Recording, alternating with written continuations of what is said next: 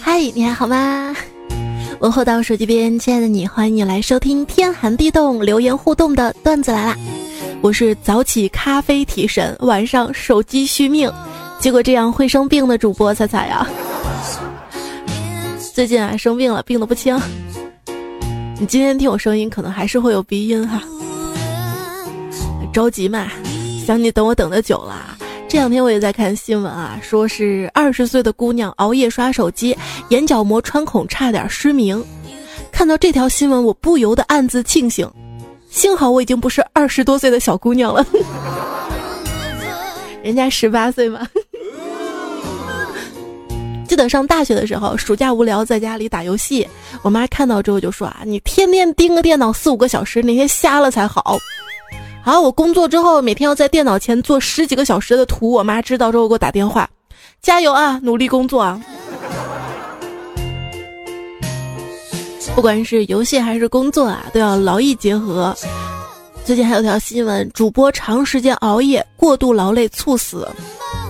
原来大家都是这样拼了命的工作呀。我们当然想加薪涨工资。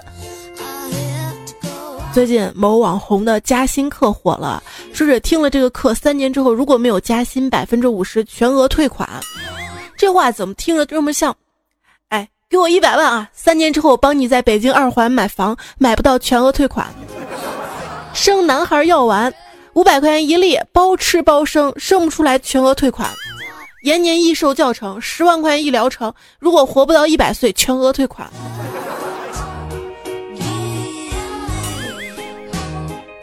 很多时候是有概率的啊，因为要说一个三十页的保险公司的合同标准模板？第一页，如果您出现了意外，我们将赔付您多少多少万。第二页到第三十页全部是，如果出现了以下情况，我们将不予赔付。当然，当然，当然啊，谁也不希望身边有意外发生。可是这两天你会发现，意外还蛮多的。希望大家一切都安好。这几天吧，低端人口见面就问：“找到地儿了吗？”啊，中端人口见面就是：“孩子没事儿吧？”当然，高端人口的事儿我就不知道了。故天将降大任于斯人也，必先收其煤炉，停送其快递，驱逐其出城，为其小孩芥末，针扎小孩体肤，所以动心忍性，增益其所不能想象。长大之后才明白，世界并不是非黑即白，原来还有上不了热搜的那三种颜色啊！哎，我单单知道，就小孩子打针、吃药这些元素，只有在《名侦探柯南》里面才有，没想到现实的幼儿园里也有啊！说什么我有一个长长的望远镜，可以伸到你家里来，你做什么说什么我都知道，这太可怕了啊！明年是二零一八年，鲁迅先生的《狂人日记》正好发表一百周年，那句“救救孩子”还没有实现。高价找的幼儿园如此对待孩子，重金请的保姆能把你的千万豪宅变成炼狱，临终关怀的看护可以喂你的老人吃屎，好心维护的闺蜜可以看你被人捅死不开门，老师等着赔款，却发现肇事者买车买房。善良限制了好人的想象力，而天真的大多数人觉得这种事情不会发生在自己身上，只会让情况变得更糟糕啊！这是一个无论你怎么小心都不为过的世界。你觉得小时候多美好啊？那是因为那个时候的世界还没有来得及摧毁你啊！车辆大叔说了一直以来我都不怕鬼，因为从来不做亏心事，就算真的有鬼。也不会无缘无故的害人啊！鬼害人呢，都是有理由的；人害人，那就没有。比鬼更可怕的是人心呐。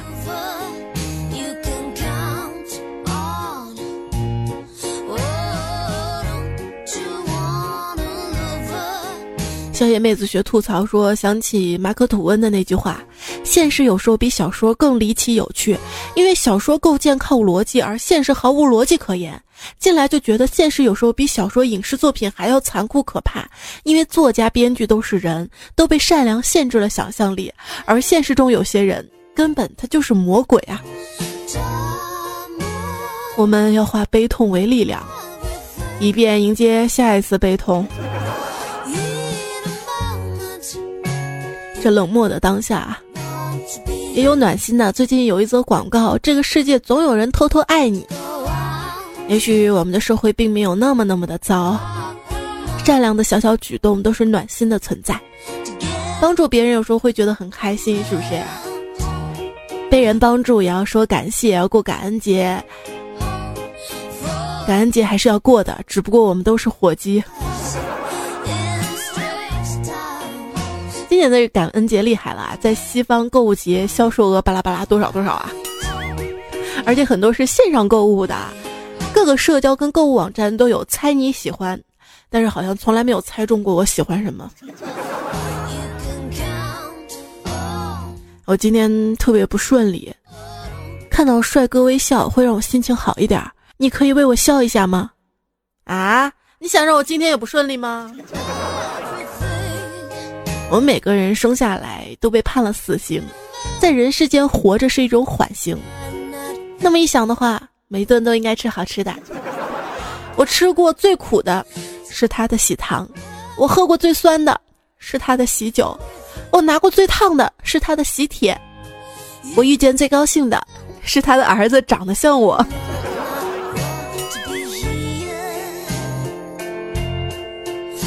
总有人说要开心，开心的像一个小孩子一样。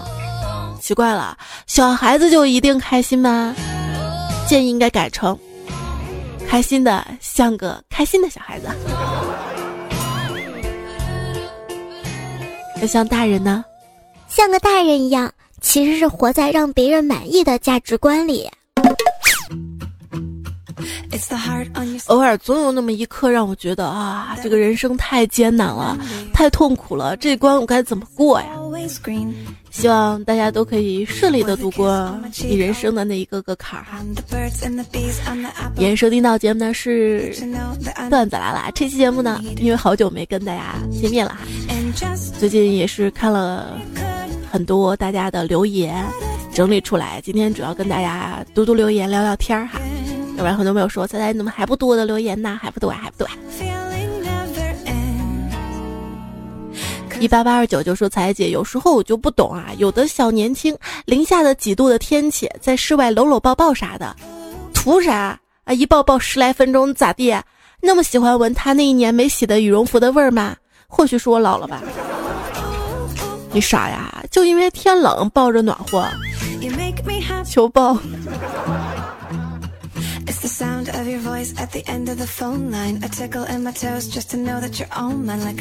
冬天天冷嘛，我就喜欢把手伸到他的袖口里取暖。有一次他突然说：“我两件夹克的袖口都越来越大了，再这样以后不穿夹克了。”我直接白了他一眼：“你还好意思说啊？我三件毛衣的领口都大的没法穿了，你你咋不说？”跟你在一起的朋友。当他突然说他的手很冷的时候，就说明你的脖子可能要遭殃了。最近有一些南方的小伙伴啊说，要特别感谢手机的直播，让我知道了北方的小伙伴可以穿着短袖在室内。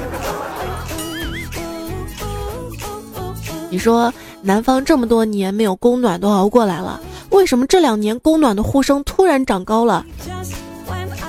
那以前网络不发达的时候，谁知道北方人冬天这么舒服？而对一个吃货来说，对四季的感知基本上靠食物来实现啦。草莓上市啦，菠萝上市啦，樱桃上市啦，杨梅上市了，桃子、李子、杏儿、西瓜、榴莲、葡萄上市了，橘子上市了，柿子上市了，橙子上市了，青枣上市了，草莓又上市了，新的一年开始啦！哎呦。鼻涕又冒了个泡，堵住了。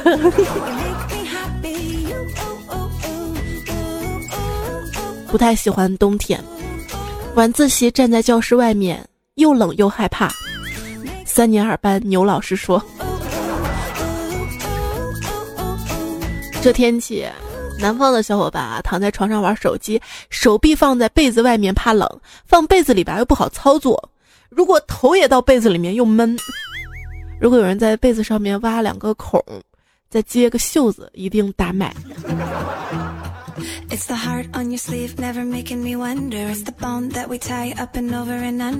段友拍照也不忘吃瓜子儿的宋总说：“因为天冷，不想出去买衣服，因为没有厚衣服，所以觉得天冷。”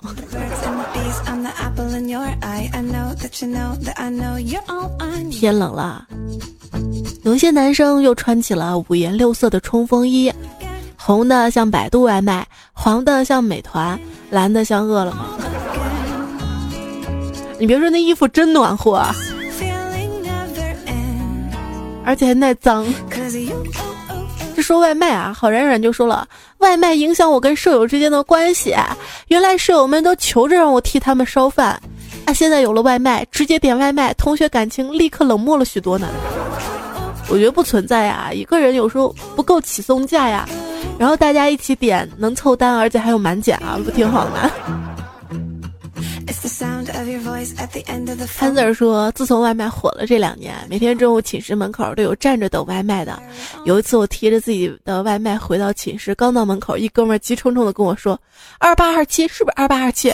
什么意思啊，哥？手机尾号啊？你当我给你送外卖的？饿急眼了吧？’”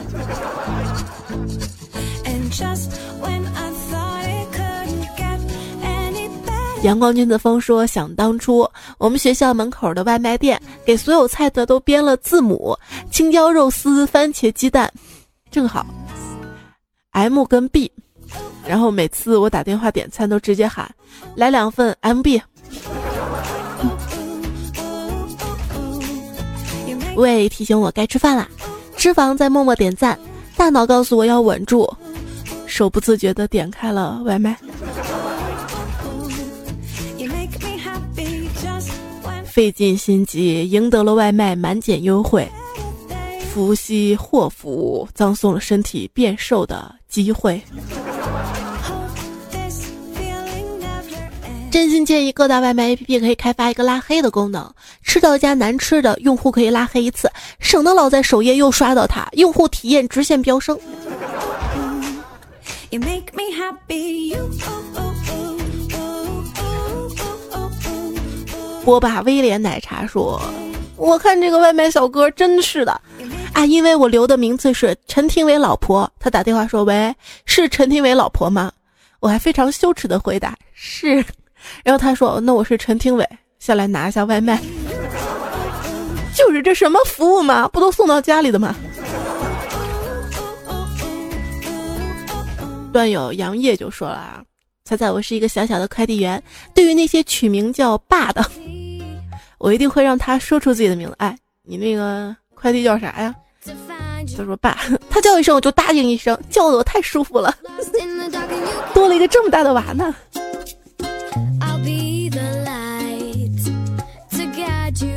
无独有偶，case 说中午老爸吃过饭，说还想吃点辣的。然后我们就点了外卖，二十分钟之后，老爸电话响了，爸，您的周黑鸭到了，麻烦取下。老爸跟我一脸懵逼，评论的时候才发现，订餐人的名字就是爸，这个是写错的是吗？一朋友说，我是一个送外卖的，不打游戏，尤其是王者跟那什么联盟的，我根本就看不懂。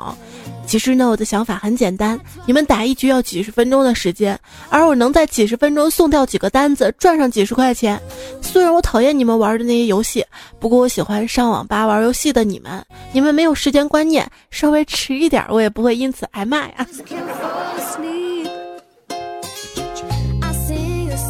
对，最近就有一个送外卖的大叔哈，因为被人投诉了嘛，罚了很多钱，看着也挺心疼的。可有人就评论说，工作就是工作哈。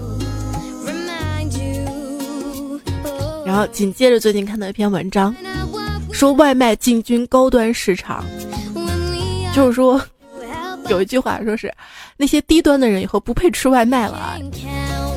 啊，送外卖我又要比店铺的价格便宜，然后又要服务又要准时送到，巴拉巴拉又要什么餐盒费什么的。完了，还你动不动给我个差评，就觉得这个买卖不划算啊！不过真有哈，最近还看到一新闻，说是九零后小伙专门给宠物制作营养餐送外卖，年入三十万。特地点开看了这个新闻啊，这个小狗吃的，我们的伙食都不如狗啊。那个男人上车之后就一直盯着我，还有我腿上的狗狗，一直盯了有半分钟，然后向我走过来跟我说：“公交车上允许带狗上来吗？”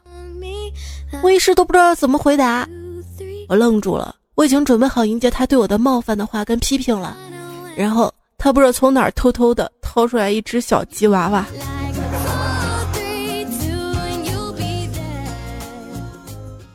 贫穷限制了那么多。却没有限制我的体重。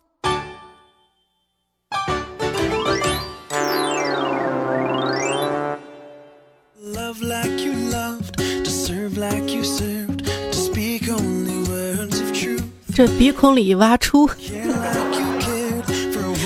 看揭露维多利亚幕后的秘密，不停的吹嘘整个商业模式多么的超前，模特培训饮食多么的科学，整套产业链相比其他竞品可谓是遥遥领先。我就呵呵了，T 台上连个小心地滑的标志牌都没有。当代社交网络实在太恐怖了，摔一跤不出五分钟，全世界人民都能用十五个高清机位来回看二十遍。这也就是我不去走维密的原因之一。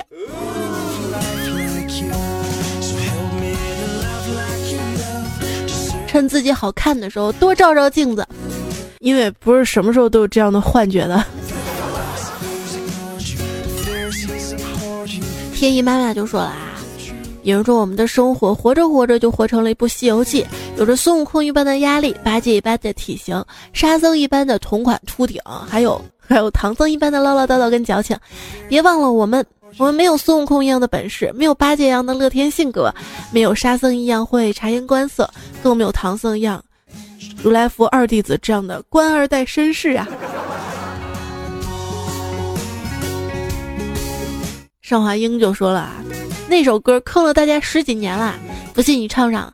你挑着担，我牵着马。回想一下《西游记》里面的分工：沙僧挑着担，悟空带路，谁牵着马呢？哎，谁唱谁猪八戒呀？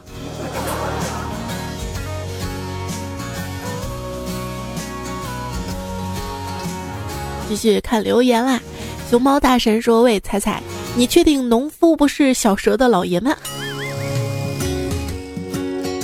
上周一的段子哈，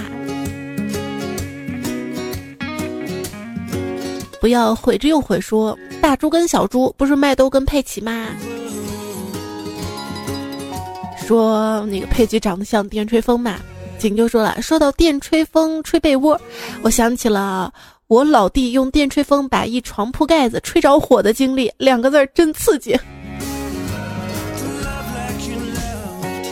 一定要小心啊！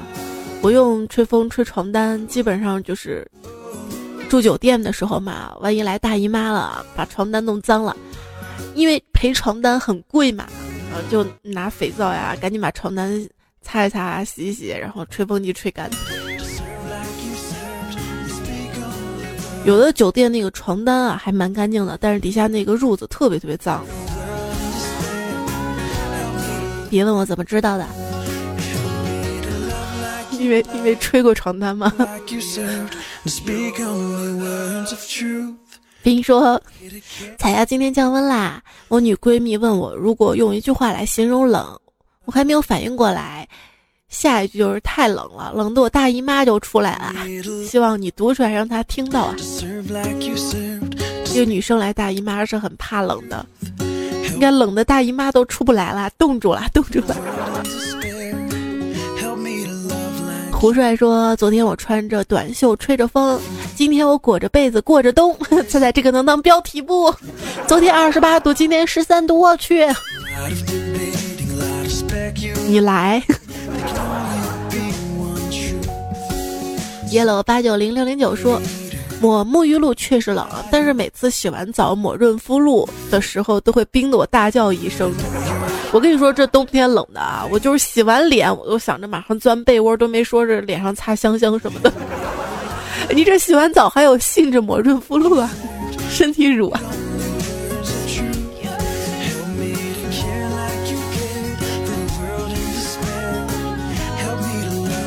鼻子通通气儿，继续读。普松说：“彩彩啊，我们河南这边下雪了，真的好冷啊！因为家里穷嘛，没钱买空调，所以只能早中晚各跑二点五公里来取暖。不是我怕冷，是这年头交个朋友都比较困难。我担心心里那个人会冻死啊！彩彩，你说会吗？会吗？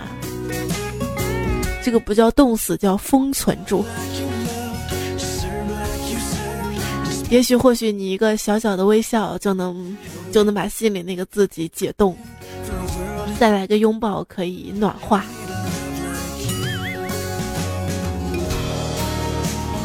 精灵小韩说：“男生也可以高冷，只要你在冬天穿一条秋裤出去玩，你就可以高冷了。”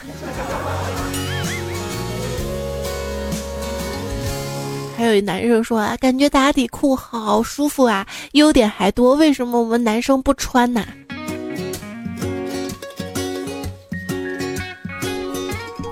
可以穿在里面嘛，别说我让你穿的就行了啊。我不会开花，说好冷啊，彩彩。现在宿舍裹着被子听，听说秋裤跟彩彩更配哟。啊，说到这个事儿，想起前阵子吧。一段友给我留言啊，我不知道他现在还在听不？他说：“彩彩我在马路边穿着秋裤听了你节目一个小时，哼，然后就粉转路了。我一直就想，为啥？为啥？这感觉就像我有一个不讲理的女朋友一样。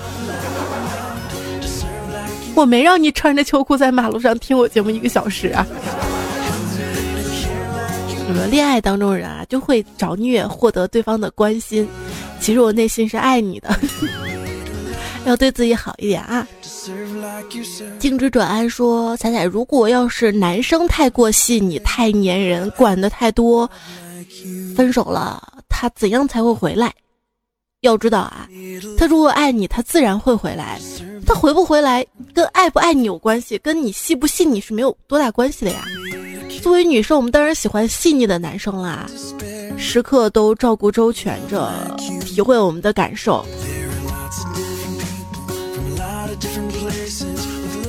是细腻，不是细啊。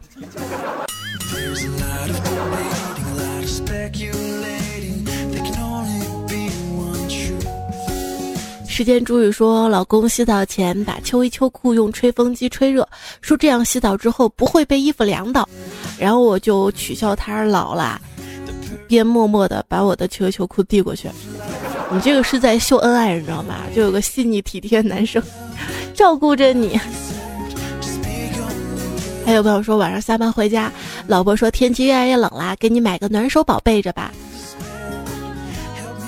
我说不用，我有你啊。嗯，今年我的暖手宝比前年的尺寸大了。哎哎。还要多给他买几件毛衣，小心领子松了。哎，就是你们不会从下往上摸吗？一位酱说：“手机边的我不好，因为南方的我太冷太冷啦。幸福，请你靠近我说，手机边的我老好了，主要是老了吧。”洪州青座上皇汽车坐垫。这位昵称朋友留言说：“昨天丈母娘打电话给老婆说想女儿了，叫她回去住两天。我就纳闷了，为啥丈母娘不叫我去呢？于是我就打电话问丈母娘，丈母娘语重心长的说：‘你小子傻呀，快双十一了，你想败家吗？农村没网啊，他来住两天就太平了。’我流着泪挂了电话，真的是中国好丈母娘呀！你让你媳妇儿双十一那几天没买东西。”结果这一年要买什么东西都后悔，哎呀，早知道那个时候就买了。现在已经又体会了，后悔什么东西又没在双十一买。乌吉说：“贫穷的我在你们过购物节的时候，我一个人在大街上过光棍节呀。”你是想在大街上让大家都知道你是光棍吗？王琪琪说：“我去年双十一买了十箱的湿巾，今年还没有用完。当时我看错了，以为是一包的价格，人家是一箱的，一箱十包。收到货我就醉了，用到现在呢，就没有想到淘宝这么便宜，是不是？这么实惠量大。”别跟我说，彩彩呀，我同事媳妇儿怀了小孩，预产期都已经过了还没生。然后同事今天早上说了，看样子要赶上双十一生了。以后他要是问他从哪里来的，我们就告诉他，你是我们双十一限时抢购抢的抢的。坤坤 说，今天看电视剧说男儿膝下有黄金，我就想抠下来一些给双十一回回回血，找了半天没找到。告诉我在哪儿啊？我上次不是摔了吗？膝盖抠一抠，抠出来的都是疤、痂痂。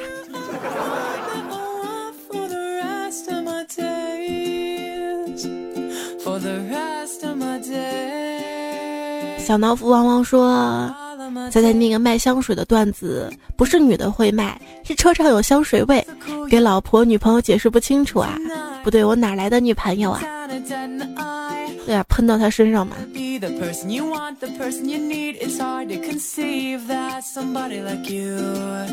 有没有说猜猜？你说为什么呢？那些女孩子不都说我是好人吗？怎么感恩节都没一点点表示呢？你是好人呐，赶紧你要给他们表示啊。有点小闷骚说，感恩节，感恩有一个耐心教导我的老爸，等到九十岁，老爸也是我心里的英雄。感谢老妈的内心善良，学会宽容。感谢弟弟妹妹，让我知道什么是血浓于水。感谢老公，感谢老公的努力跟辛勤工作，给我的孩子。温暖的避风港，感谢儿女的到来跟陪伴，让我享受美好的人生，让我内心强大和充实。感谢公公婆婆内心善良淳朴，待我像女儿。感谢好多朋友跟亲人陪伴我成长，给予我帮助。要感谢的人太多了。然后把这一长串读完，发现你并没有感谢我，我是不是自作多情了？我觉得就是要这样啊，心怀感恩身边的每一个人。从你的留言能看出来，现在生活很幸福啊。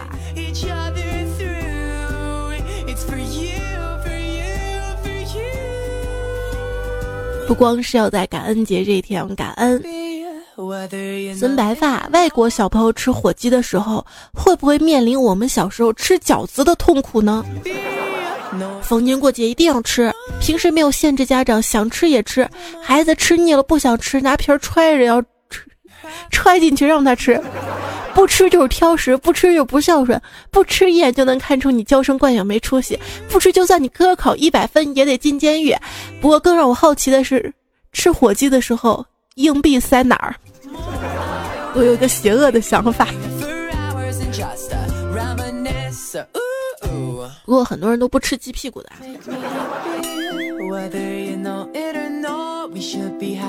朱宇说，小时候骑个破自行车，吃咸菜土豆子，看着有钱人开着大汽车，吃着肉，喝着酒，抽着烟，住大城市，羡慕死啦。等到长大了，拼命的挣钱，终于开上车，吃上了肉，喝上了酒，回头一看。有钱人又骑着自行车，吃着小时候家里喂猪的野菜，不吸烟了，也不喝酒了，还住山里了。你们到底想干什么？能不能提前通知我一声，好让我原地等你？这给我累的，还得往回赶。致所有为生活而辛勤打拼的人呐。哦冉冉说，高考成绩出来了，看别人六百多分，而我自己当年才二百分。差了整整四百分，气得我一锤打在我的兰博基尼方向盘上，掉出了两节南孚电池。我跟你说，能用得起南孚电池的也都是有钱人。我们都用那种小卖部那种一块钱三四节儿那种。朋友说：“彩彩跟你说实话吧，我是一个人贩子，最近查的严，没敢明目张胆的卖。”你帮我看看段友里有没有需要的，我这里有处男、男朋友、老公、小鲜肉、单身狗、住家男等等。这样好啦，第一位免费，第二到第十赠送暖备胎，成功有回馈，谢谢彩彩。啥叫倒贴都没人要？这就是。新娘说：“老婆，我又成功混了一年了，今年又没挣到钱，一无所有。”老婆温柔地说：“亲爱的老公，你并不是一无所有，最起码你还有脸回家呀，而且脸皮比去年更厚了呢。”绿豆沙说：“何止是画眉毛啊，我修眉毛跟画眼线，哪怕是涂粉底，都是左手管左边，右手管右边的呀。”我不是，不是，我已经习惯了，尽量就都用右手哈，左手要撑一个镜子呢。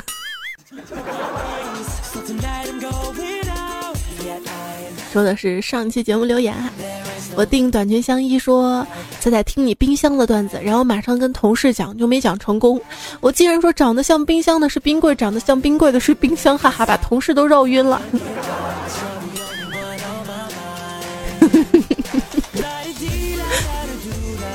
彩彩 A 说把那句清一色听成了亲一次，我也是醉了。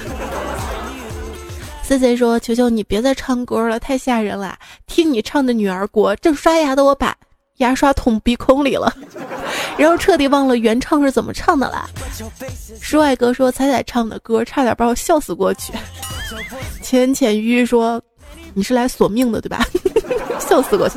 浅浅玉说：“听了那么多年，第一次留言，本来听着要睡着了，突然听到你唱歌，立马醒了。”以前跟他一起听，一起笑你跑调，现在没有任何关系，没有联系。可能想到分手男朋友你会不开心，不过没关系，这四年来你也只是分手了一次。我这四年来啊，失恋了无数次，那么多人都是彩彩不爱你了，我不听你节目。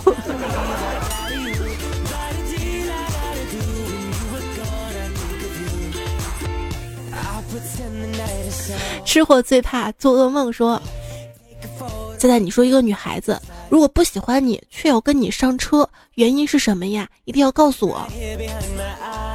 你可以换位思考嘛？你说一个男生如果不喜欢一个女孩，还非要跟这个女孩上车，是为啥？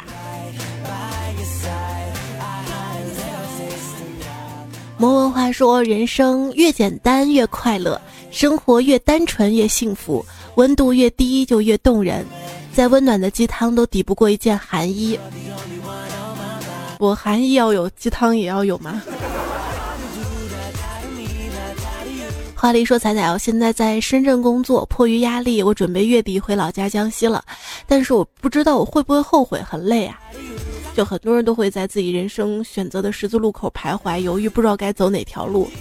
其实要知道，每一次当下的选择。”都是最好的选择，就算后悔，以后还能再回来嘛？是不是？你不去选择，你永远不知道你未来会有多好。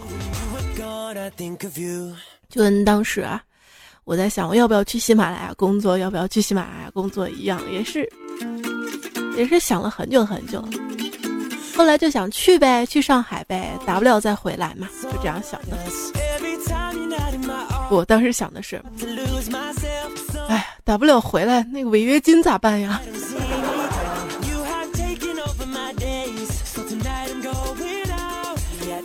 这不是回来了吗？是不是？回来吸买来了。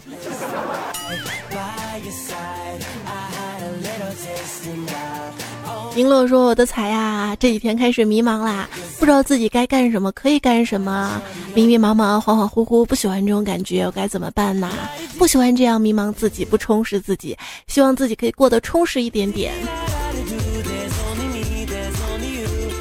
如果是择业迷茫的话，那你就看一看那些招聘单位，他们需要什么样的人才。”然后你朝那方面努力就好了，或者就选一个当下你最喜欢做的事情，你先去做也好啊，对不对？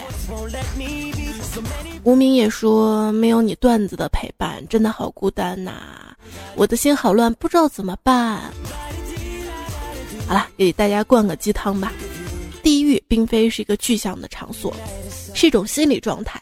当你觉得周围的一切都糟糕透顶，简直如同身处地狱的时候，那你已经身处地狱了。有时候在想，我是不是已经早已买好了那套我离开人世时正好穿在身上的衣服呢？有时候把自己的墓志铭都想好了，总算有块坑被我填上了。为了你还专门挖开的。吃不胖的小五说：“希望我的后辈能够在我的墓碑上面写着某某年去世，QQ 会员八，账号一百二十级，不然我这么多年会员都感觉白充了呢。”说爱一个人啊，就要支持他的事业。听说他开了个殡葬用品店，我都等不及想死了。你好，请不要随手丢垃圾。嘿，我要不丢垃圾，清洁工就没工作没饭吃了。那你不死，火葬场都没工作了，你为什么不去死呢？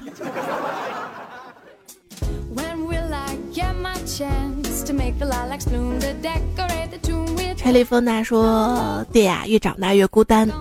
一个人在异国冰冷的双人床，一个人睡得很没姿势。习惯了你的节目，治了我的失眠。好像，好像人一辈子有些东西必须要一个人经历，而不是两个人一起去或者一群人。但愿以后就会好了。晚安。就很多说两个人一起去面对啊，巴拉巴拉，这些都是幻觉。”人这一辈子更多的都是一个人面对。最近有篇网文挺扎心的，就是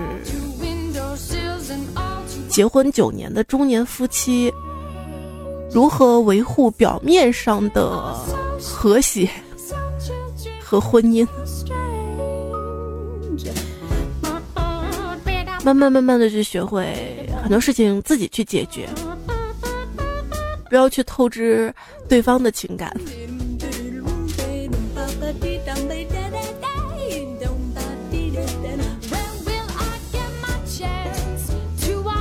菩提树下，菩提悟说：“奥地利华人发来祝福，孤身一人在海外很孤单，每天听你的段子，精彩地方每次哈哈大笑，同时感觉我像神经病。后来带他们一起听啦，最后多了一群神经病，那他们能听懂吗？”一是长安也说了：“你的节目陪伴我度过了最难熬的时光，那些压力山大无法成眠的夜晚。”是段子让我轻松入睡的，现在正面临实验方面的困境，希望能够得到祝福，希望可以顺顺利利度过所有的困境。我的祝福仅仅是一方面，更重要是你自己内心的信心呐。该用户昵称无法识别，说我来啦，搬家完啦，新的厂房好冷啊。你也参与了北京的搬家吗？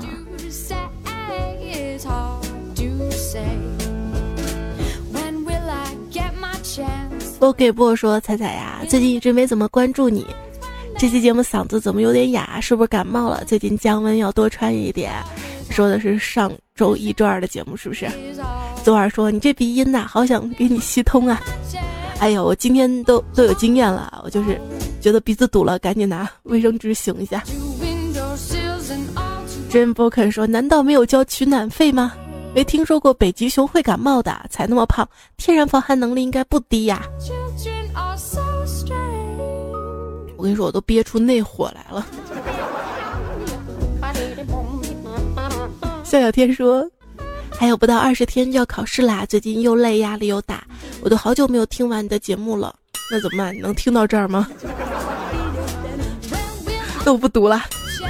下午还说最近重感冒，一直都不舒服，吃东西也是吃一口吐一口的，吐的还是很干净的白色呕吐物。放下甘蔗的我说道：“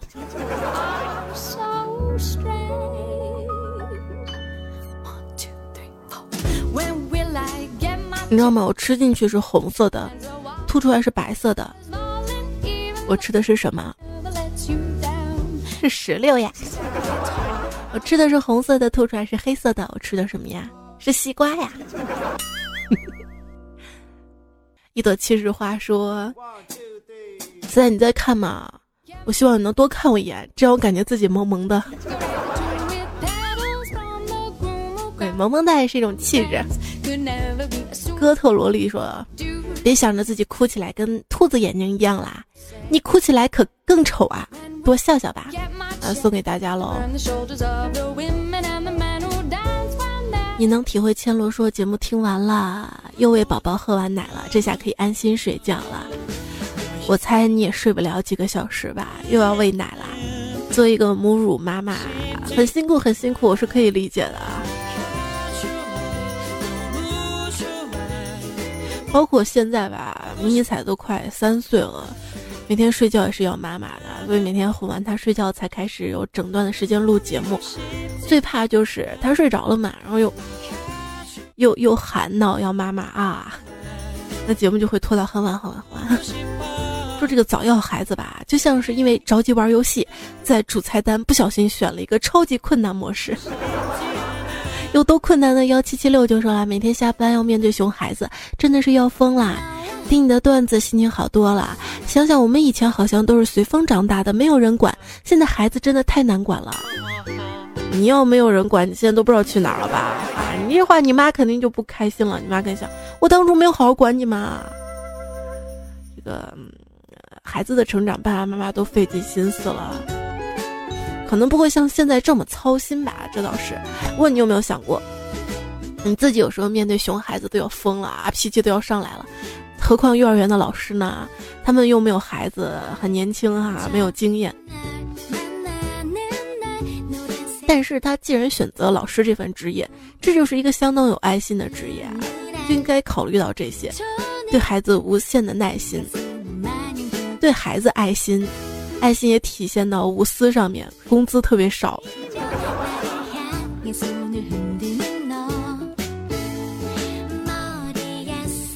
幼儿园学费这么贵，老师的工资这么低，钱都去哪儿了呢？说这个红黄蓝幼儿园的股价跌了吗？有人说了，这个股市也是有好的一面的。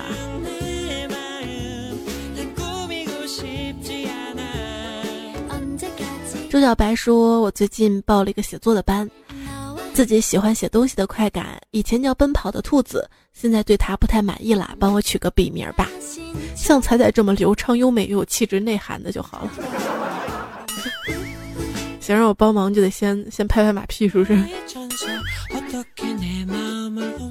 他的昵称叫周小白，么么哒嘛，笔名可以写周小白被我变黑。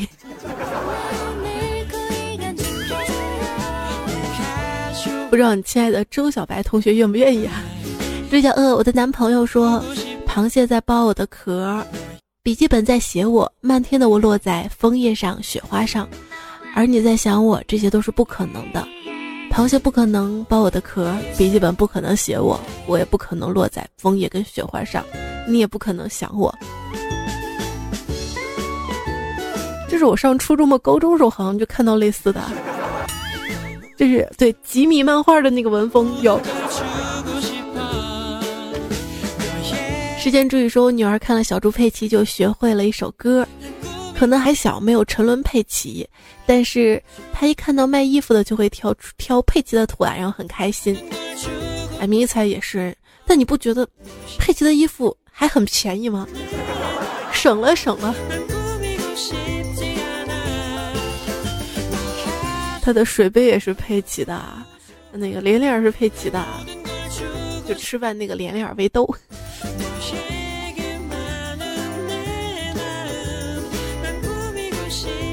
由于特别能吃，小猪佩奇受邀参加了世界美食家大会，并被评为年度最佳美食。啊，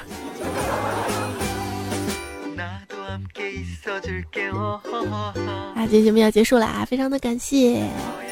天高云的，他说了一个段子，当时是在喜马拉雅评论当中征集的嘛，你发到微信上，以至于我现在才看到。不仅奖品没有了，嗯，以后有机会会读的哈。谢谢苹果熊编了一首歌儿，但太不适合唱出来了，默默收下。也谢谢最最近几期在留言当中留言支持的朋友。低调的白岩星，你就是我的小星星。傻傻特特大吉祥啊啊！社会你凯哥貂蝉不是人妻残念最后。兔家帮三长老笑笑小丸子，江花如意摇摇乐小段飞奔的小迷彩永远爱彩彩。至于初中恩泪有凡人超凡棉花糖，Jason M U 二一颗青葱的岁月飞到飞不起的 S V 燕子，一世长安薄年背水半杯。我爱迷你彩，停业。故事音乐瞎掰，不要抢丸子是我的。岁月那年，小妞妞迷之夏天，摇了个摇，因为有你很幸福。记录的伪装，未知生烟之死。还有很多朋友的留言哈，我安排在之后的节目，慢慢读，慢慢读。无人见说晚上我跟女朋友去吃饭，回来路上我对他说有纸吗？擦擦嘴，他就从兜里掏，结果掉出来一张，还踩了一脚，我就捡起来，他温柔的说弄脏了别要了。我说你踩踩的都好。六六六六六，这期标题是纯手动吹风机原创的，还要谢谢。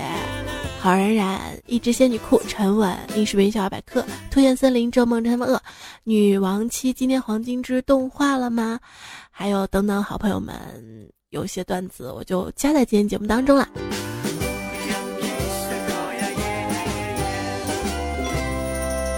好啦，这首真好真好，这首歌要结束啦，谢谢你的守候陪伴，今天确实是陪大家聊了很多。严格意义上不算真正的一期段子的段子来啦，也希望你可以喜欢吧，也希望我的鼻音早日消失。就是今天在写文字版的时候，我就觉得开头应该改了，应该是天寒地冻，鼻音很重的段子来了。但是比上期好多了，是吧？嗓子没那么疼了。好啦，我会在。之后的几天再出两期节目哈，我们下期再会啦，拜拜。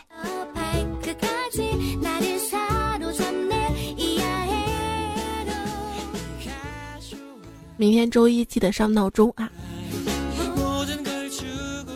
我发现“卤肉”的“卤”这个字长得有点像洗手液。